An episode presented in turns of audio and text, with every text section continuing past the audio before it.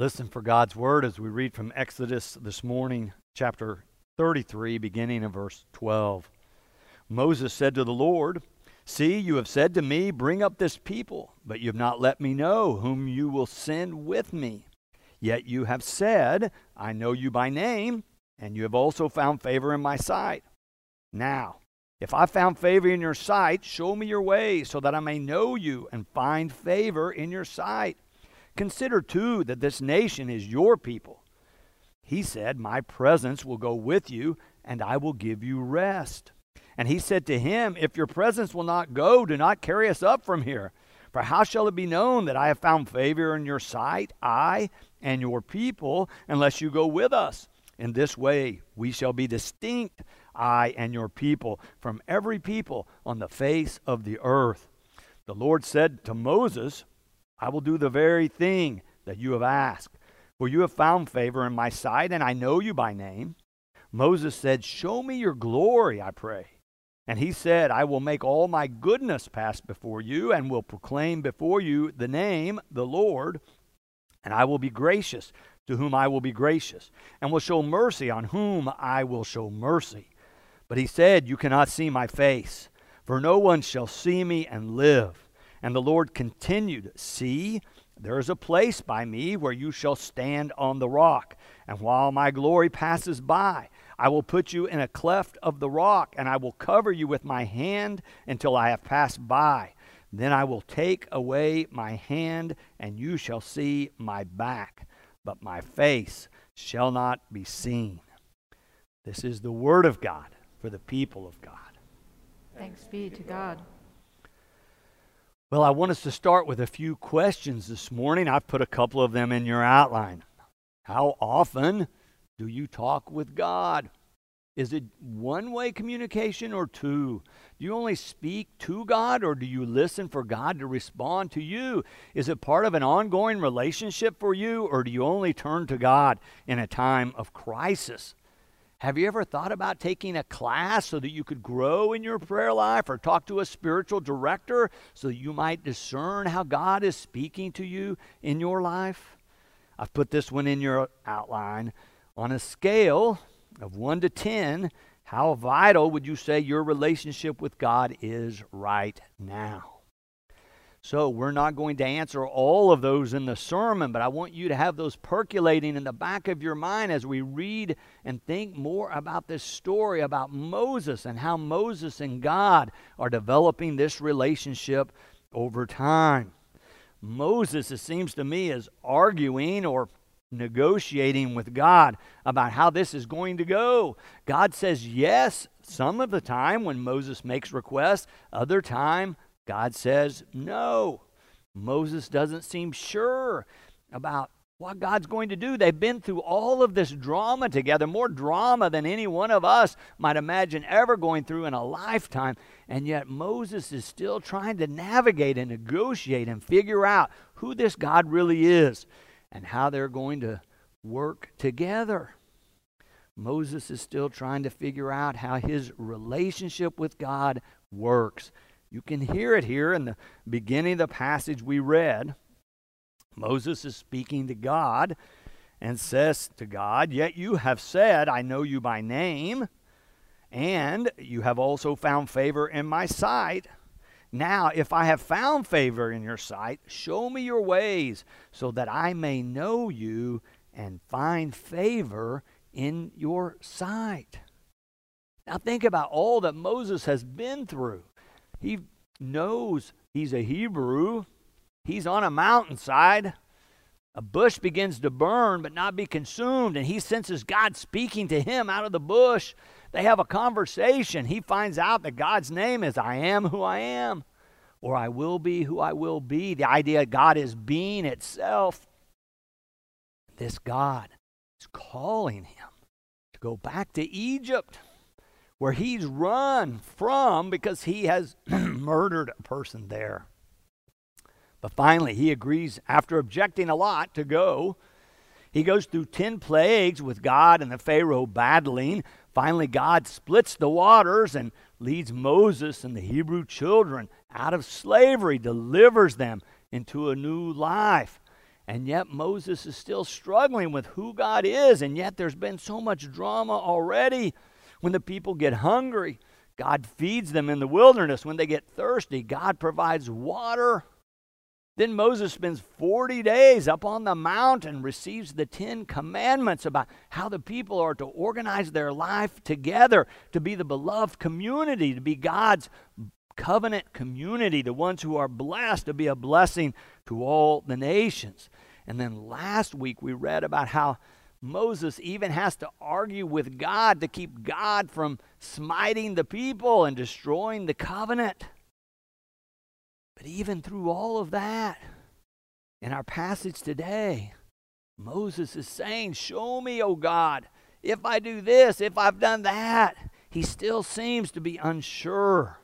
And so that's the first key insight I want us to think about today how difficult staying connected to God can be, and how typical we are if we struggle with what God is saying to us, or how God is leading us, or how we stay connected with God throughout a lifetime. My father died when I was only in my early 20s. He was 56 years old. Died from cancer. At the end, he was in the hospital. One of his close friends came to visit him.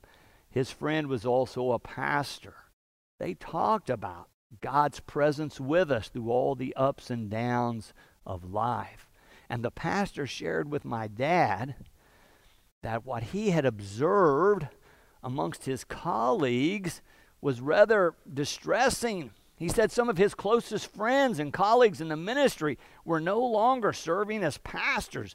These people who had felt this call of God, that devoted themselves to years of study, been willing to move from place to place around Oklahoma to serve the Methodist people, and then at some point lost that connection with God, lost that sense of calling, and were no longer serving.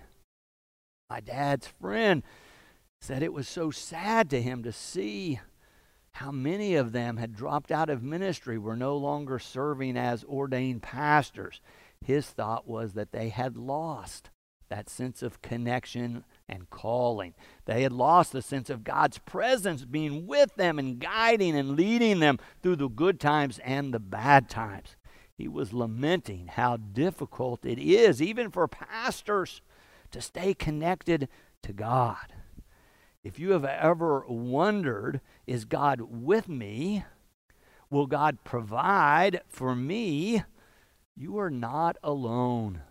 This is a common struggle across the ages. If people who felt called to ministry had such a strong call, they devoted their lives to serving, can lose that sense of connection with God. Certainly, it can happen to any of us.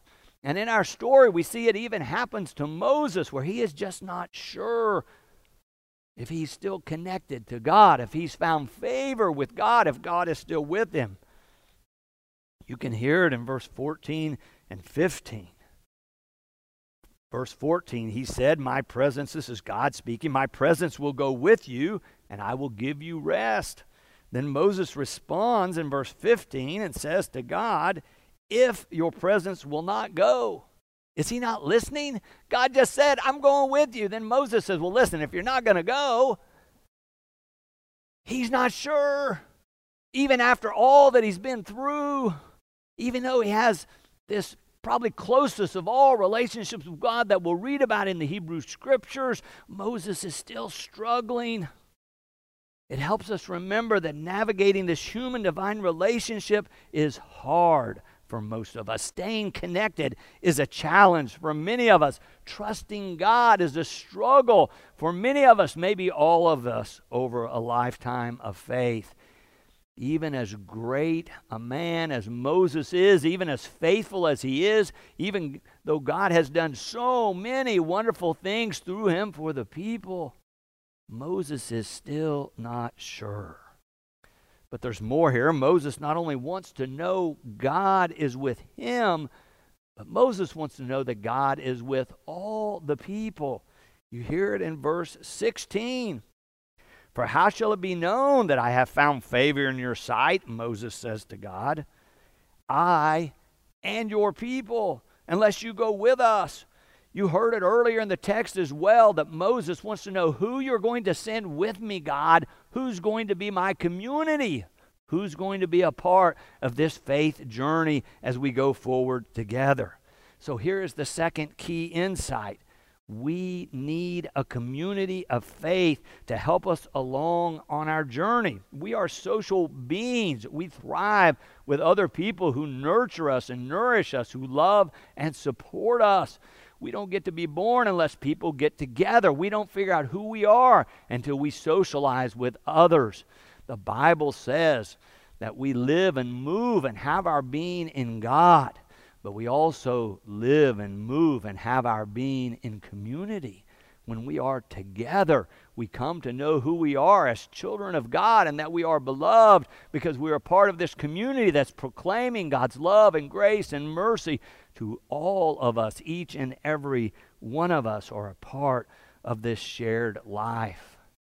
Jesus talks about this. He emphasizes how important love of one another, how important community is in this passage over in John that I'm using as our biblical passage for our stewardship campaign, Jesus starts out by saying, I am the vine, you are the branches. It's this image of close connection, of being tied together.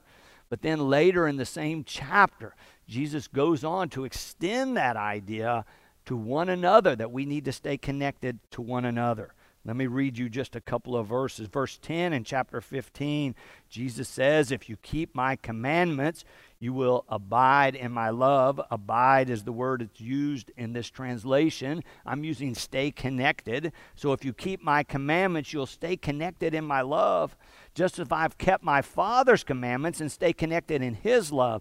Then in verse 12, Jesus says, This is my commandment, that you love one another as I have loved you. I've put it in the outline. It's such an important part of our faith to understand that as followers of Christ, we not only love God, we not only love Christ, we not only love the Holy Spirit, but we are to love one another.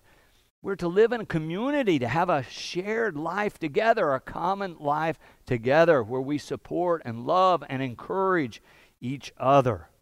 You can see how this emphasizes the deep importance of community in the life of any who desire to be faithful to God's call in their own life. What Jesus is talking about here in John echoes what we read about over here in the Exodus saga. The themes, the theology that we recognize and can discern through these stories about Moses and God having this relationship carry on into the Christian faith and throughout the Christian scriptures. Back to the story in verse 17, the Lord said to Moses, I will do the very thing that you have asked, for you have found favor in my sight, and I know you by name. Then Moses asked for more in verse 18. Moses said, Show me your glory, I pray. So God has said yes to Moses, but now is also going to say no. You see both sides of that in your own prayer life. You see it in the life of these biblical characters as well. God grants Moses' request about being present, but not about showing Moses the glory of God or all of who God is. God says, You can see my goodness, but you'll see it from the backside. You will only see my back. You can't see my glory, or what it says later is, you can't see my face. It seems that it would be too much, too much power, too much intimacy, more than we're able to handle. So that brings us to the third and final insight that we're going to discuss today. It is easier to see God's presence and God's work in hindsight. Isn't that your experience? I bet you have had those experiences when once you look back, you're able to say, Oh, I see what God was doing now, but I couldn't see it then. I certainly have had those experiences in my life. I'll give you just one example. It was 1977. I was a junior in college at the University of Oklahoma. I'd always loved learning, but I'd gotten to a place where I'd really lost the motivation to get up and go to class and to do my homework. Oh, I was still doing it and getting by, but I had become miserable. I don't know. I had lost the zest for learning and for life in a sense. After talking to my folks, I decided to drop a couple of classes, to hang on to a couple, finish the semester. But I had determined that after Christmas break came, I wasn't going back. And sure enough, January came, I stayed at my parents' home. I was struggling. In some ways, I felt like a failure that I dropped out. I wasn't sure I would ever go back. I was asking myself, what am I going to do with my life? I'd already felt a call to ministry, but I couldn't get there without going through school. I was asking God for help and guidance and direction. It was in the middle of February. I got a phone call from a person in this building, one of the associate pastors from Boston Avenue. He told me this story about how they were going to need an interim youth minister. They had heard I'd done some youth work. Apparently, they'd gotten a favorable recommendation. They wanted to know if I would come up and talk with them about coming to work during that semester. I was out of school. So I drove up. I was living in Okmulgee at my parents' home, drove up to Tulsa, talked with some of the associate pastors. They offered me the job. I started in March. They paid me a small salary for this five month stint until their youth director that was coming out of seminary would be here.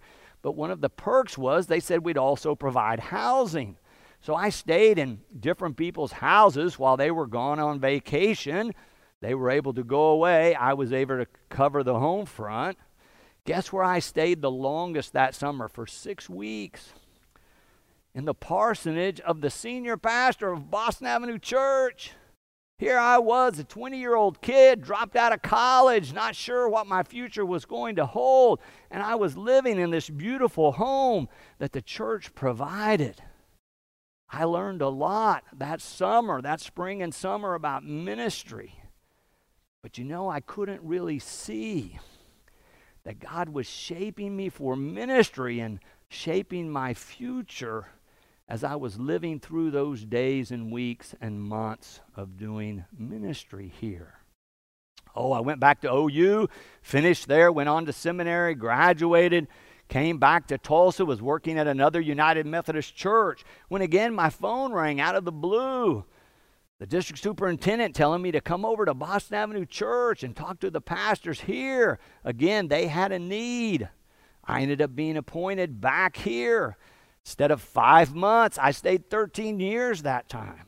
It was a wonderful experience of ministry and growing and learning and serving together with the people here at Boston Avenue. I was enjoying it so much, I thought I'm going to get to stay here my whole career, or at least as long as Dr. Biggs is senior pastor. But a new bishop came, and before long, my phone rang, and I was being sent to another place to lead a different church in western Oklahoma. So I went and did that for a decade. And then another new bishop, they called again. I was called to another place to serve in a supervisory and administrative role all that happened before another new bishop came and they sent me back here to be the senior pastor.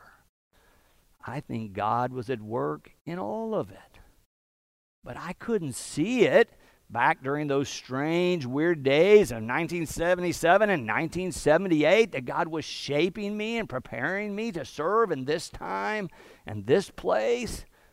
It would have been too much to have seen all of that in 1977 would have been too much to handle, I think, for me and for most of us. God says to Moses, You can't see my glory, you can't see my face, but you can see my goodness.